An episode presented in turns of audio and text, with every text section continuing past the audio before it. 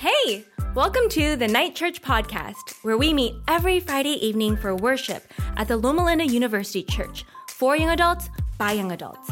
We hope this encourages you and someone else you know. Enjoy.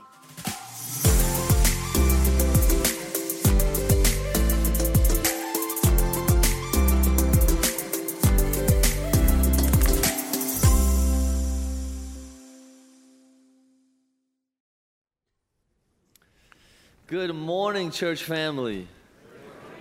It is so wonderful to see all of you here.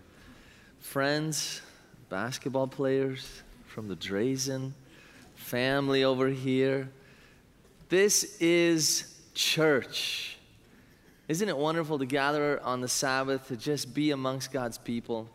It is truly a gift that we're given as a community. This morning, whether or not you are single, you're dating, you're married, you're unhappily married, you're a grandparent, or somewhere in between, I know that God has a word for you, and I think that this message and topic is so important as we enter into the beginning of the school year on this campus, but also around our country.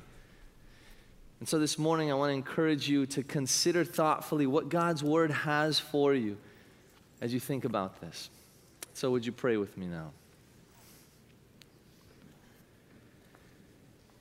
Merciful Father, Jehovah Jireh, provider of salvation, grace for our sin, and all we could ever ask or need. Jesus, we come before you this morning needing to slow down. Slow down the noise in our homes, work, and the voice in our head of a world in pain, encouraging us to medicate as it believes is right and good. Jesus, speak into our lives this morning a word we desperately need to hear.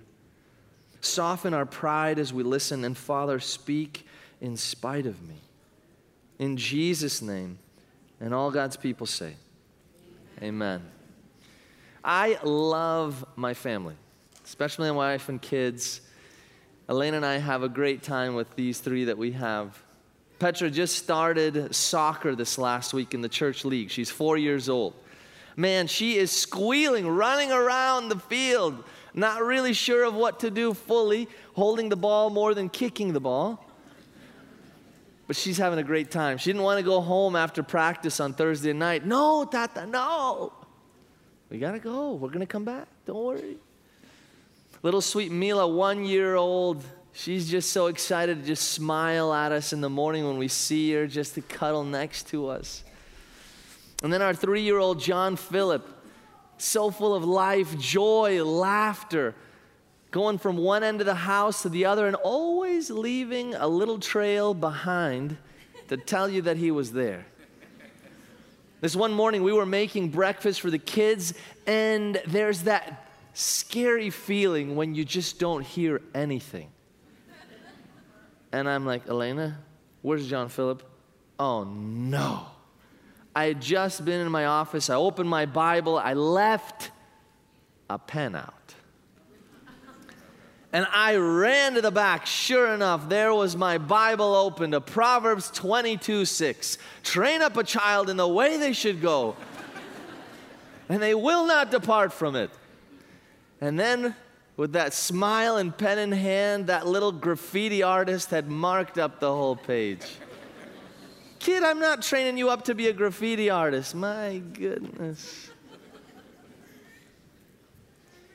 They're precious. They're awesome. You know, but as much love as I have for them, I also have a deathly fear. A fear for the world that they're in, and a fear of the lives that we live. Two parent home, we don't have a lot of margin not a lot of time to have conversation around the dinner table. We got to go, we got to go, we got to go. We got things to do, bills to pay, things to accomplish. The kids need this, we got to finish that. And it seems as though there's so little time for us as a family to really enjoy being in one another's presence. And the problem is, as margins get little, depth of conversation develops into unhealthy eating habits and late nights after the kids go to bed. It's almost like this revenge to sleep. No, I'm not going to sleep. This is my free time finally. So you scroll on your phone with that blue screen for a while. Is that the way life was supposed to be? Is that it? Well, maybe we can kind of almost give a little bit of an apology. Hey, listen, it's the modern life. That's just the way it is. And if you left here today just simply understanding that God is for you, that His mercy is upon you, and don't beat yourself up over it, man, you will have left with a good message. But, friend, I can't let you be so naive as well to think this shallow understanding is all there is. Well, that's just the way it is. Accept it as a fact. That's all that you can think. Because I'm reminded of a poignant, piercing passage in 1 Peter 5 8 that says this Be alert and of sober mind. Your enemy, the devil, prowls around like a roaring lion looking for someone to devour. I'm going to talk to you this day. I want you to respond back to me. Amen? Come on, amen? amen? Hallelujah. There we go. You see, we need to be a little bit more alert, a little bit more sober minded as a community. We need to understand that the unconscious thoughts and actions of our minds are shaping who we're becoming and who our kids and families and relationships are like. Some of you go to work and you have kind of a just a flat demeanor there that shapes your peers and what they think about you. Now, he's just chill, man. Just leave him alone. Others of you walk into a room with a little bit more anxiety about you. Just a little bit unsure about this and that. Others of you, you got a little bit more passion. All of these different ways of relating to each other. And then there are the habits that we just kind of go by. You know, they say that 75% of our actions and thoughts are literally habits. We don't even think about it. It's so annoying because at home, this last a couple weeks ago, we had, you know, thrown out all the trashes, and I did the one in the kitchen. I threw away the trash, and then all of a sudden, I forgot the one really important thing to put the trash bag back in, a new one. And that whole morning, six times, I open the door and throw in trash without the trash bag in there. There are habits that shape who we are and who we become and who our children end up becoming. The question we need to ask ourselves is Are these habits making a significant impact in kingdom value? Are these habits and the ways we run and do our life, are they actually making a difference to make better Jesus followers? Make people who are more soft to the Holy Spirit as He speaks? making us more in tune with the things of God and the cares of this world, Are our habits shaping us into better followers of Jesus. There's a really great book that I've been reading lately, and I can't encourage you enough to pick up a copy of this. Habits of the Household by Justin Earley. This is his second book. First one, he won an award as Book of the Year by Christianity Today, and this one is just as good and so important practicing the story of God in everyday family rhythms. And he writes in it listen to this My habits are forming me into a certain kind of parent. My parenting has formed my kids into certain kinds of children. We are all together forming each other into a certain kind of family. There's no escaping habits and formation in the family. We become our habits, and our kids become us. The family, for better or for worse, is a formation machine. So I want to ask you a couple questions. You saw it there in the meditation. We are all creating certain cultures in our homes. And so at the outset of our time together, I want you to ponder your life for a moment. Consider the first question How do the habits, the unconscious thoughts and actions of your daily life, help or hinder your relationships, your profession, the walk with Jesus? How are they impacting all those spaces? Second question How do the habits that you have created in the culture of your home help or hinder the people and church around your family? Michelle Anthony, in her book Spiritual Parenting and Awakening for Today's Families, just states this very plainly. And she says, Don't become so well adjusted to your culture that you fit into it without even thinking. You see, the habits of our life we sometimes assume are fine. But a lot of times, the habits of our life, the way we wake up, I don't know how many of you, if you're like me, oh, it's morning. Where's my phone? Oh, it's uh, evening time. Where's my phone? Oh, it's a free moment here at the cash register. Where's my phone? Oh, it's one of those moments that I just don't want to listen or talk to anybody. Where's my phone? Those have shaped who I have become around others. They've shaped my interactions with people. There I was, my very first church after graduating seminary. Probably almost 11 years ago. A wonderful place. There were no positions here in Loma Linda where we were living. Elena started the medical school, and the conference office said, Filip, there's a church that would love to have you, but it's 70 miles away. I'll take it. Grew to love that people, that congregation. It was wonderful. And I was preparing a sermon that Friday evening, and it was getting late, and I just could not land on a good illustration. And I just prayed a prayer. I said, Dear Lord, please help me to find some way to grab the attention of your people, that it would connect their hearts to your word. Amen. Oh boy, did God answer my prayer? Let me tell you the dream. The dream was I was in a home, a beautiful mountain home with all of these church families. It was an expansive region of the country, and there was a mountain range nearby. The horizon was open. It was just beautiful. It was glorious. And all of us, these church families, kind of milling around, kids running all over, and just parents talking to each other. And then all of a sudden, someone noticed far in the distance that looked like a creature. It started to come closer, and, and someone said, Hey, that's a lion. Oh. And then in the horizon, there were more than just one line. There were now a couple, now three, four, five, six, seven. Oh boy. There were many. The phones started to come out and people started to take pictures. The kids ran to the window with their eyes wide open, and then the phone clicks. We always like to get a picture of something, don't we? I got to remember this for Instagram. I got to put this up somewhere. I got to remember this moment and people taking pictures, just enamored with the beautiful creation of God's nature in this ferocious, large animal.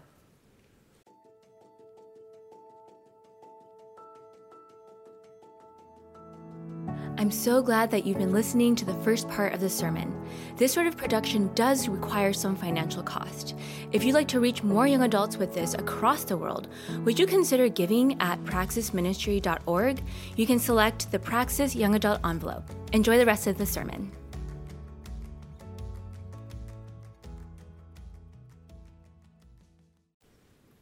Now the children started saying, Hey, mom, the uh, lions are all over the yard here. Are we okay? Oh, we're fine, honey. We're inside the house. Don't worry. But there was one thing that I saw that others couldn't. There in my dream, I saw that the back door was cracked open. A young lion walked its head through, poking around, curious, and then its whole body, followed by that one, then many and the whole place started to turn into a pandemonium as chaos emerged. Lions running and attacking the families I knew. And that fear gripped me, and I started to run, trying to find any place I could. And getting into a storage room, I climbed up to the top shelf, and I was startled awake just as this lion's paw was coming for me.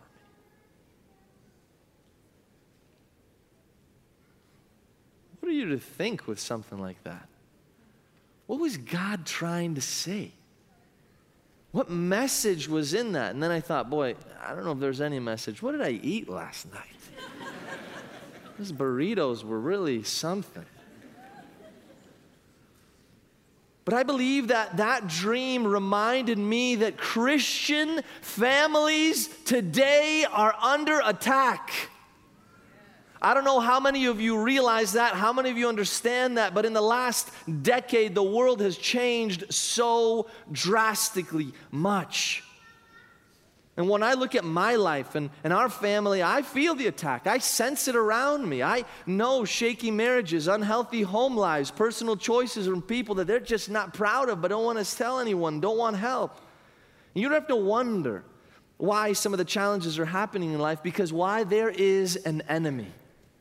There is a lion named Satan who is looking for whom he may devour. And when he can take out the family unit, the building block of Christian society, he can take out a lot more after that. And friend, I don't stand up here with any pride of any kind because if you saw my life and if I would invite you into our home someday, like, Pastor, you might need a cleaning lady, you might need this, you might. How are you talking to your kids like that? My goodness, do you have time for that? I come up here as a fellow servant of God that is with you in the same trenches, in the same battle, in the same spaces. I understand. But man, are we under attack? And some of you are like, Pastor, I don't really relate to that. That's fine. Maybe you don't feel the oppression, but maybe you feel the pressure. The complete exhaustion that you work yourself into the anxiety of the societal demands upon you at work, at school, and your relationships, in your marriage, in your parenting, in your grandparenting, and just praying for your children that aren't even maybe here. The countless kids that could be in these pews and the young families that just aren't. It's a sobering reality. Listen, family is truly a blessing, and God's word tells us it's a blessing. But what do we do when our foundation is cracking beneath the blessing? The psalmist David in Psalms chapter 11, 3 says, When the foundations are being destroyed, what, what can the righteous do? Families throughout Scripture beginning in heaven, moving into Eden, and then going from Genesis all the way to Revelation, tell of an imperfect family. Families who, man, if you were around and they were part of our church membership, you would wonder, uh, Pastor, you know, I know we haven't had a business meeting in a long time, but I think these people got to go. There's there's deception, there's thievery, there's murder. I mean, are you sure you want them around? The Bible tells of families who look a lot like our own. Some worse, some better. But these are families that are struggling, and I think the scriptures portray that because that that's life. Life is struggle in many ways. But also, God's people cannot be so blind to assume that that is the way it should be just because it's broken. Sometimes we kind of just fall into that, hey, that's the way the world is, bro. Just, just, just live with it. Just live with it. Just live with that reality. Hey, listen, don't rock the boat. Don't.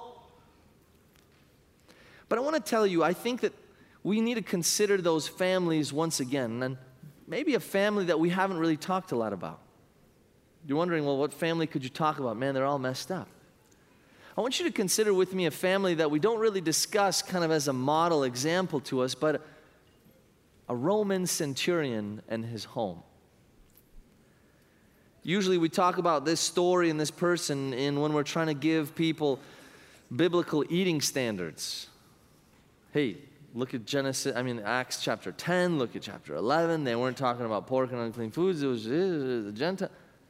But I think there's something really important that we'll miss when we don't talk about those first eight verses and who exactly this person was. And so I want you to open up your Bible, pull out your phone. Don't scroll on no no. but take a moment to turn with me to Acts chapter 10 and verse 1 and look at this with me. It'll be on the screen as well. We're going to look at the man and the place and the habits that emerge from this section of Scripture. And it begins with a profound, actually, place. At Caesarea, there was a man named Cornelius. Just stop right there. There is a lot going on. You see, Caesarea was 30 miles north of Joppa, where we end up kind of needing to get a little communication going on later in the, in the story. But Caesarea was really kind of a no kind of significance of a town until Herod the Great rebuilt it. He rebuilt it in a significant way, honored Augustus Caesar, named it after him who was the adopted heir of Julius Caesar. He rebuilt the walls. He added a huge amphitheater. He created a temple dedicated to Rome and its gods. He then also brought in many, many military soldiers to come and protect his newest creation, a beautiful aqueduct that piped in fresh water into the city. But he also had to protect Rome's assets in the city because this also became a place of taxation for Rome in that Judean province. And he also needed to protect the grain trade. You see, grain was taken out of Egypt and then passed through the region of those seas and then taken to Rome. And so there were a need for a lot of soldiers, and that led to a lot of fights. You see, there were more military men and families there present than there were the Jewish people. The Jews hated Caesarea. Most likely, this is where the wars of kind of the 66 to 70 began. The riots emerged here with the war in Rome, of Rome. And many, sadly, almost 20,000, it's said, to have lost their lives there in the war. The Jewish people had to mourn the loss of their family and friends. And so, Caesarea, while it was a no good town at one time, it became the provincial administration of the province.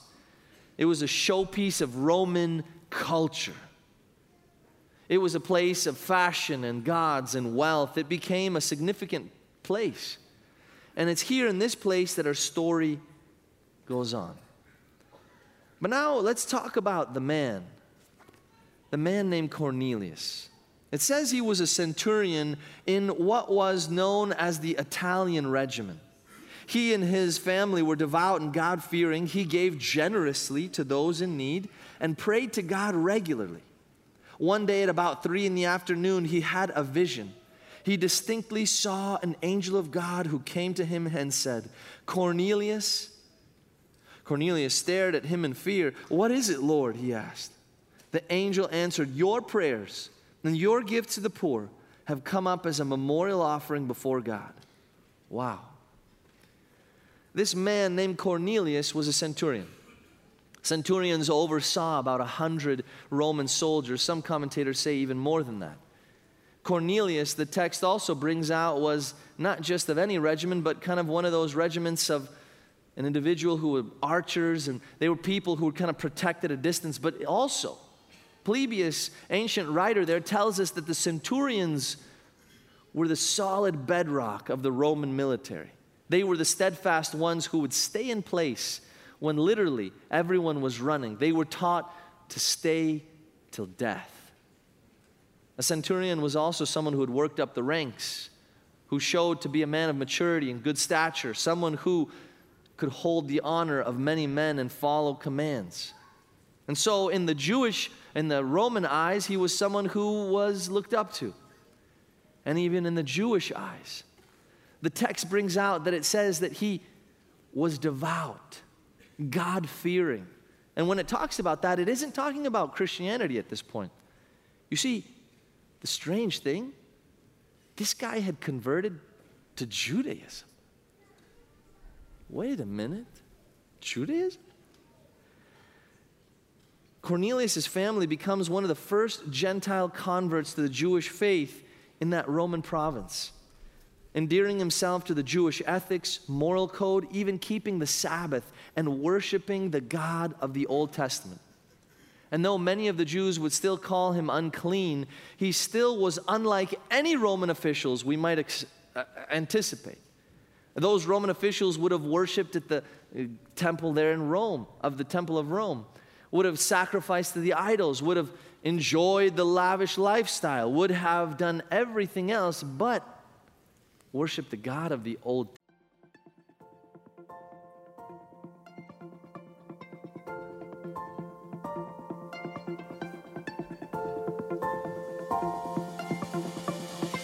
Thank you so much for listening to the Night Church podcast. We hope you've been blessed by this sermon, and if you have, maybe you can share this with a friend. If you'd like to stay in touch, you can follow us on social media at Praxis Ministry or come visit us in Loma Linda on a Friday evening. We'll see you in the next episode.